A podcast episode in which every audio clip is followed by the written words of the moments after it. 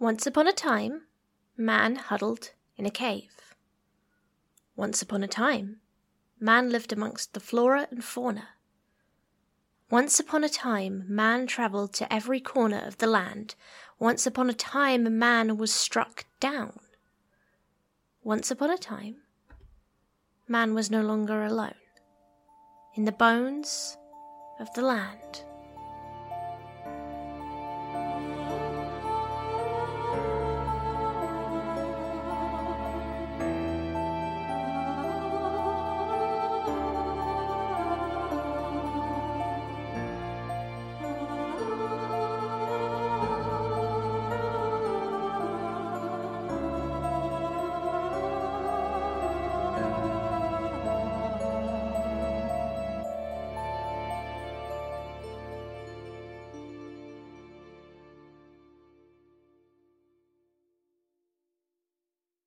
Once upon a time, there was a halfling. Now, whilst these humanoids are well known for their homing instincts, the young woman at the heart of this tale was, at the time of its telling, far away from home. In fact, she was in a forest. Darker than the ocean floor, wider than a desert, and with a canopy height envied by mountain peaks.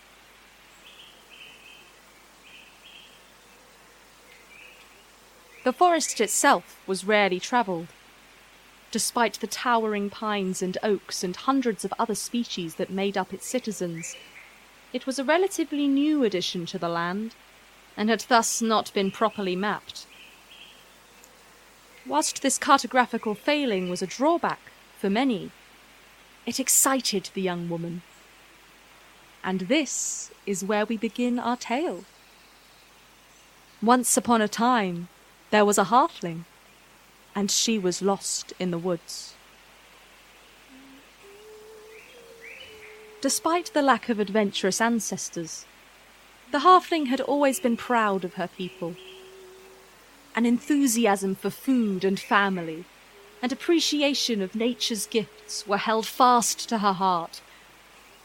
However, it was at this point in time that she lamented the disadvantage provided by a distinct lack of height.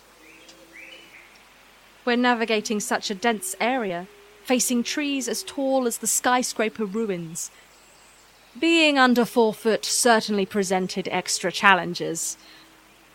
Whilst contemplating this difficulty, she had set herself upon a large flat rock by a river which bisected the trees. The sun pulled itself through the foliage to dapple her face. Her eyes darted over the fish that played in the water. And a figure watched her from the shadows. The fish had by now stolen her attention. So much so, the branches which snapped beneath the other's feet fell on deaf ears. In truth, she had no sense of their presence until a hand was placed on her shoulder and in her shock, with the instinctive jump of surprise, she tumbled into the water. It wasn't so much the darkness, or the weight added to her clothes, but the cold. It crawled deep into her bones and settled there. It took her three attempts to close her fingers around the hand which reached for her, and as she resurfaced, the blurry figure that hoisted her upwards began to take shape. Shit, uh, are you all right? Once upon a time, there was a half elf. Much like our other hero, he was attempting to catalogue the expansive woodland, although his motivations different. The young man came from a community of wandering mercenaries.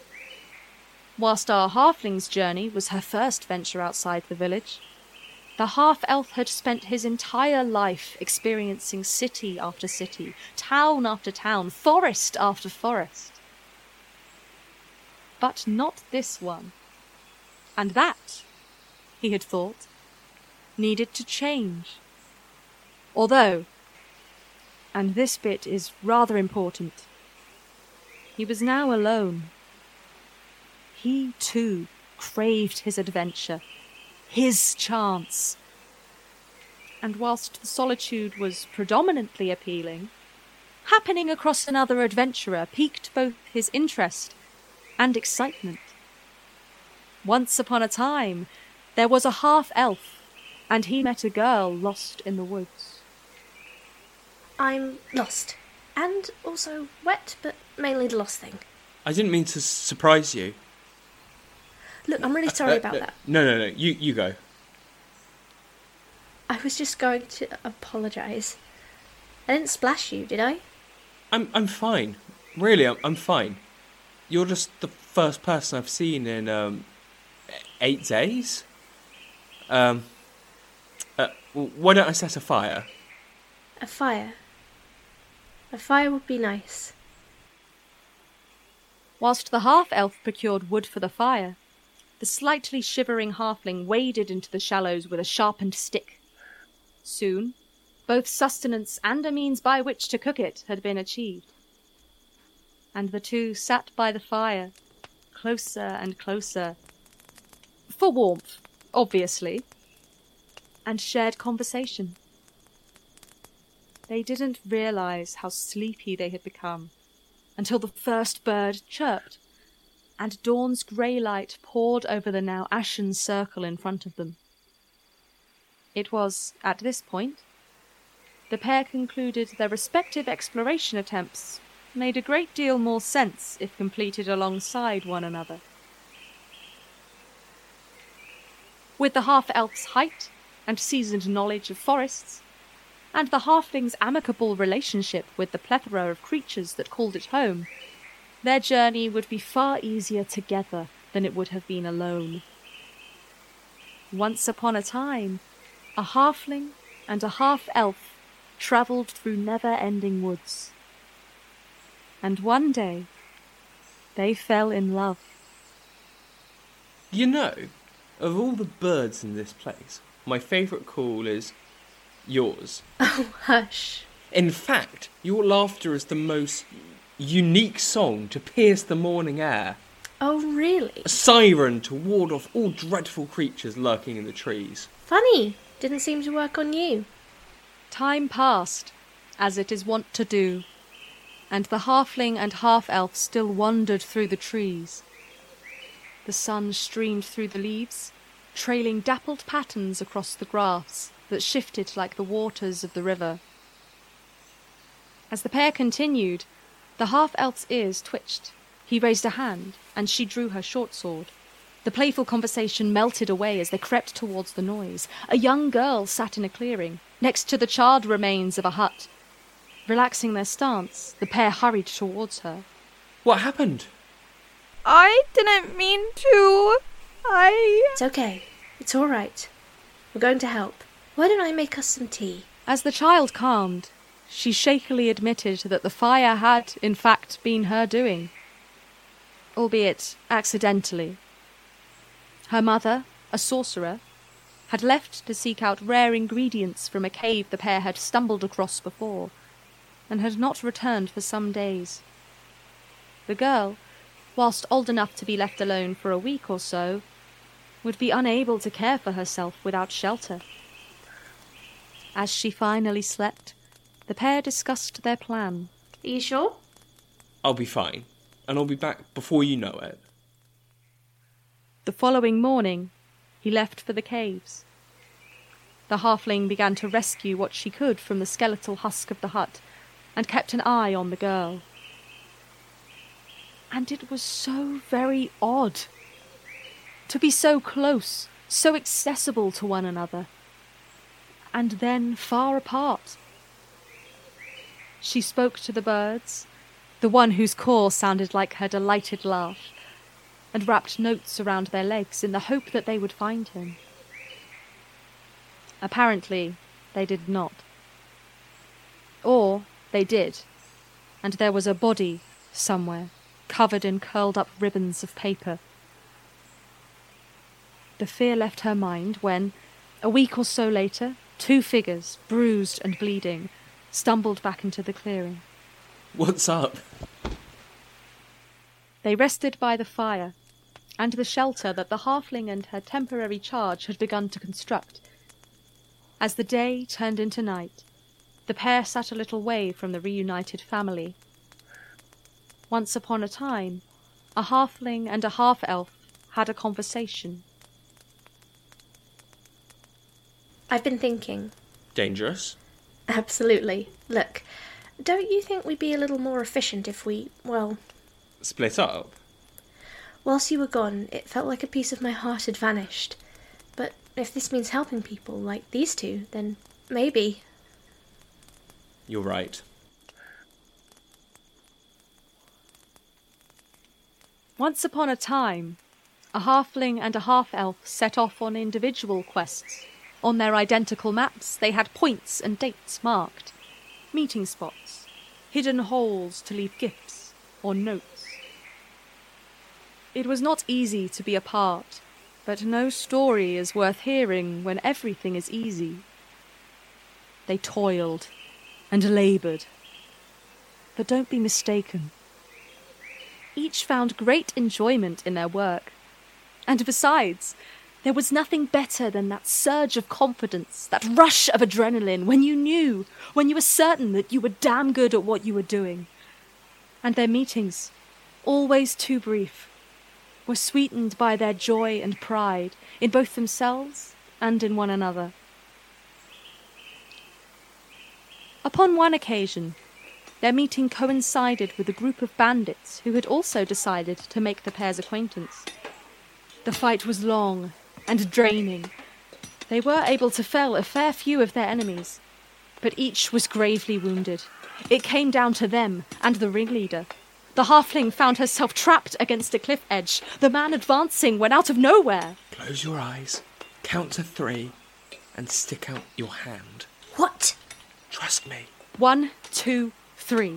Arm out. Grab onto a leg. Foot instinctively hooking onto a tree root as she was dragged to the edge, her eyes opening to see the half elf, all bravado that he was, having tackled the man off the precipice. And her hand wrapped around his calf, ensuring his safety. Laughter erupted from them both. How else to meet death's gaze? As the pair settled for the evening, the fire's smoke scented their cloaks. Head rested on shoulder, hand rested on hand. Once upon a time, there was a halfling and a half elf. How long? What? How long do you think this will take? What? Being apart? Hmm. I don't know. Not too long, I hope. But you know what? Hmm? I'm here right now, and you're here right now. And that's good. Yeah. Yeah, it is.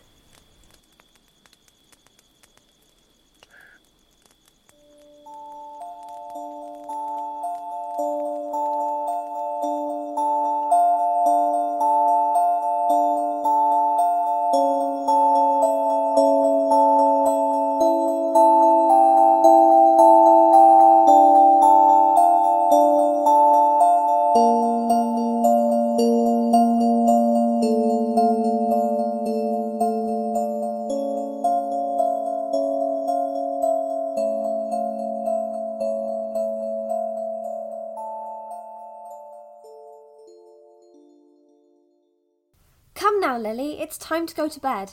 Have you picked the hero of tonight's story? Mum, tell me about the other folk. The other folk? Are you sure? Mm-hmm.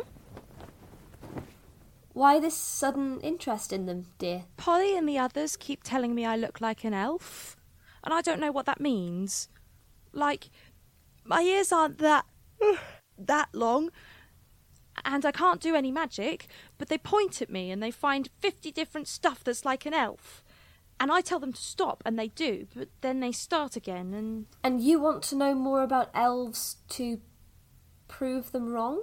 yeah, but also the others. Like mermaids and centaurs, and the small people. Halflings and gnomes? and orcs and yeah halflings and gnomes and all that because they told us at school that they weren't always there and then the awakening happened but they didn't tell us how they came Did they tell you anything else about them? just that we can't always trust them because a lot of them are dangerous Okay, I'll tell you about them. Just lie back down, dear. Okay. When the gods first awoke, they wanted to connect with us.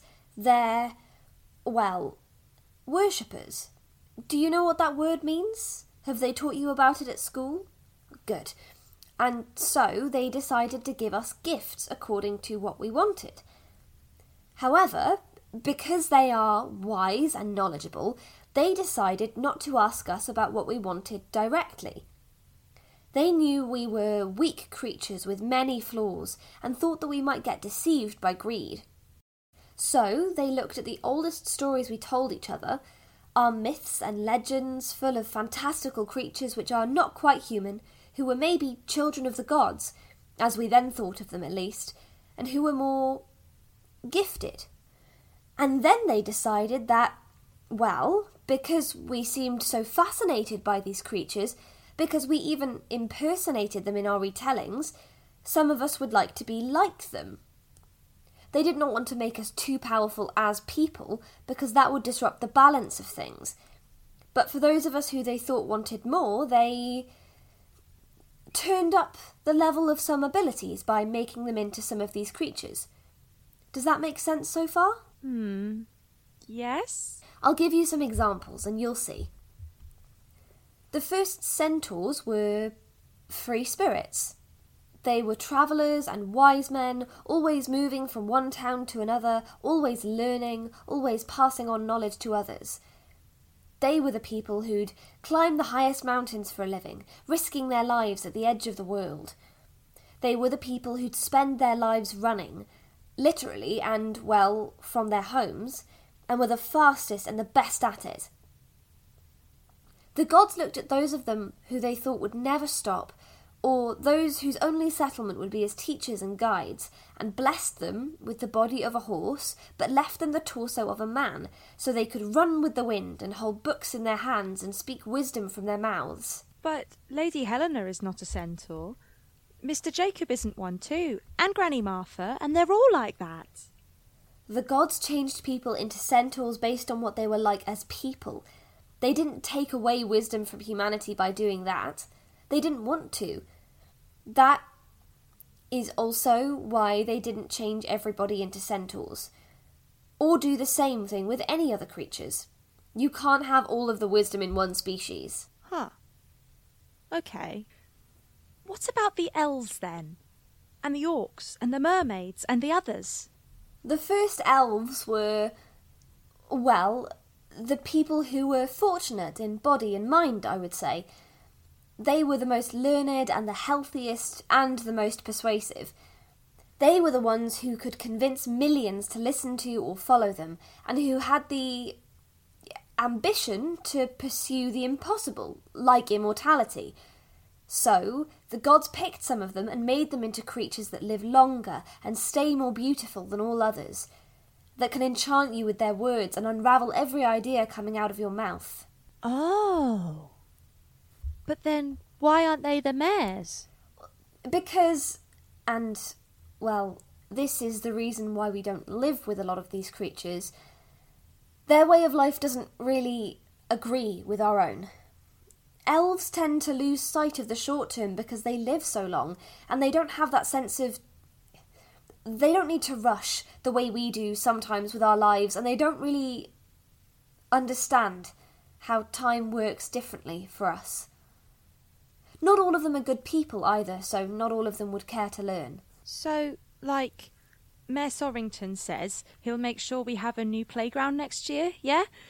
But an elf would promise us he'd do it after ten years? Yes, exactly. And then, why don't we have more centaurs, though? Centaurs tend to wander from place to place a lot, and many people say that we don't really need their wisdom because of that. We have a lot of problems on our own here, so we don't really have time to listen to them about more universal things. They aren't really. What I mean to say is, they are not fond of taking on responsibilities they would rather avoid. But they could tell us cool stories at least. Yes, they could. Hmm. What about the orcs? orcs are really ugly and bad, right? Why would the gods make people ugly and bad? The first people who became orcs were those who needed or wanted to be strong before anything else. A lot of them were loyal and good to their own people and to others as well, but before they were anything else, they were survivors. They were people who barely made it from day to day, and a lot of them were isolated from others because of things that had happened to them, or things that they'd done. Some stole because they had no other means of getting food, or got into fights to get money. People don't want to stay around you if you do that. So, those people wanted strength so that they could make it to the next day. There were also others, though, who simply faced the world with their shields up and their swords drawn because they thought that that would be the only way they or their loved ones could be safe. This often trapped them into, well, in a situation where they were the bad guys, even as a lot of them hated it. So, when the gods saw their need for strength, they decided to give them just that. But their abilities and their new looks were scary, not just to their enemies, but also to everybody else. They. Well, they ended up where they started, fighting again. A lot of them, though, simply tend to keep to their own to avoid conflict. So, they're people who don't like people because they're scared? And sometimes they hurt them because they're scared? Yes, on the whole. Not all of them hurt people, and not all of them were scared before they became orcs. Some were cruel without cause, and some loved people and never hurt them beyond isolating themselves. But a lot of them were. are like that. Well, I don't think I would like people very much if I was scared of them. But then, why don't we try and talk to the orcs? Maybe if we showed them that we're not scary and we can be friends, it would be all right. You should ask your teacher that. Okay. Then what about. It's getting quite late, Lily. We should tuck you in so you can wake up in time for school in the morning. You wouldn't want to be all groggy, would you? Okay.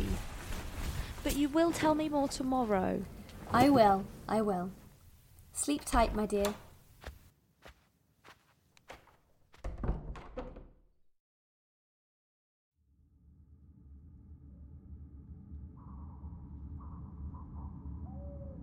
It is a strange and chilling place, this field that Lily finds herself in. Chilling, not because it is cold, but because it is unseasonably warm.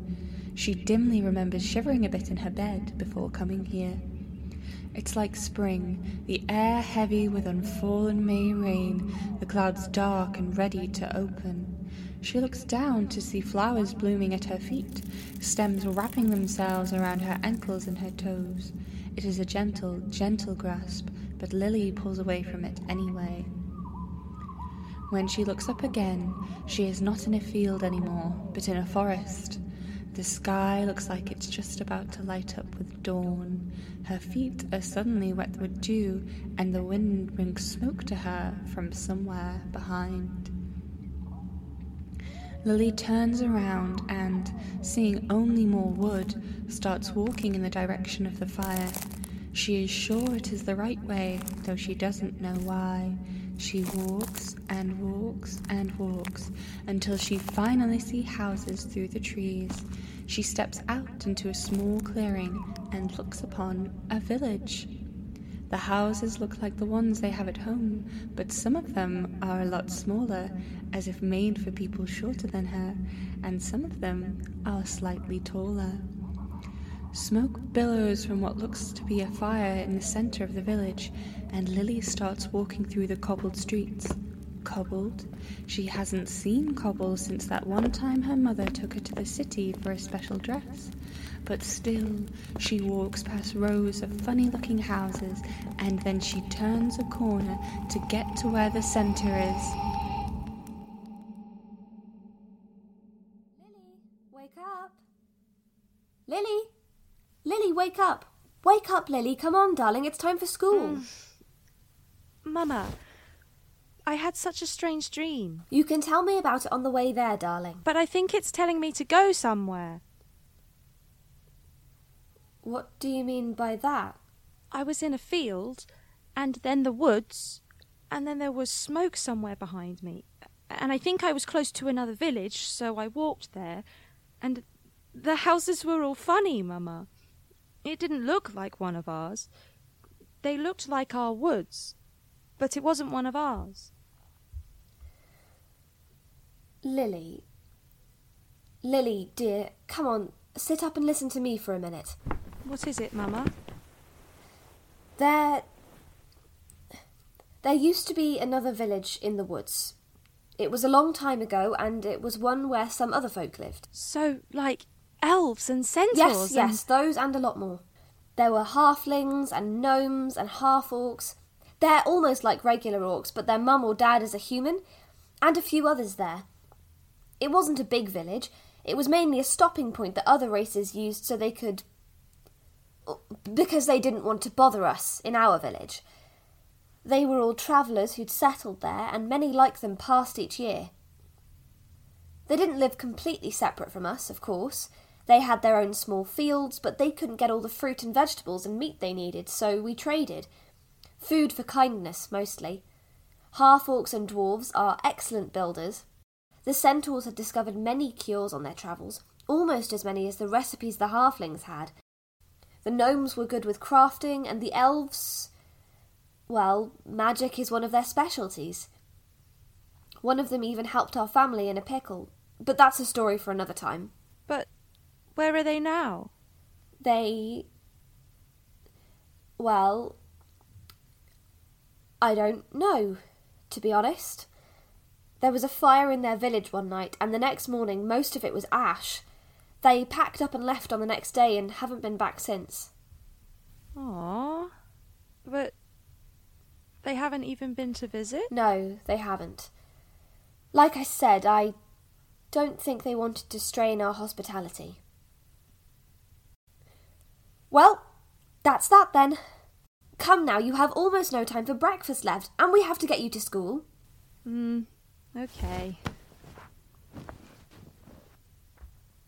Mama, Yes, dear? you'll tell me more stories tonight, right? Happy stories. Only happy stories. Yes.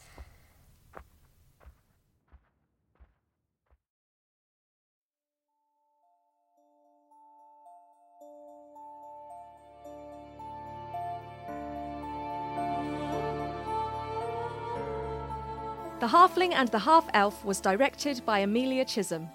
It was a Mount Pleasant and Better Pictures production. The narrator was played by Chloe Elliott. The Halfling was played by Amelia Chisholm. The Half Elf was played by Will Byford. The Child was played by Tal Minear. Sound effects were supplied by Sound Like Tube on YouTube and BBC Sound Effects. Babel Negative was directed by Stasi Dimitrova. It was a Mount Pleasant and Better Pictures production. Lily's mother was played by Eleanor Webster. Lily was played by Chloe Elliott. The dream narrator was played by Liv Powell. Our theme music was supplied by Chloe Elliott. You can support Bones of the Land by following us on Twitter at Bones of the Land.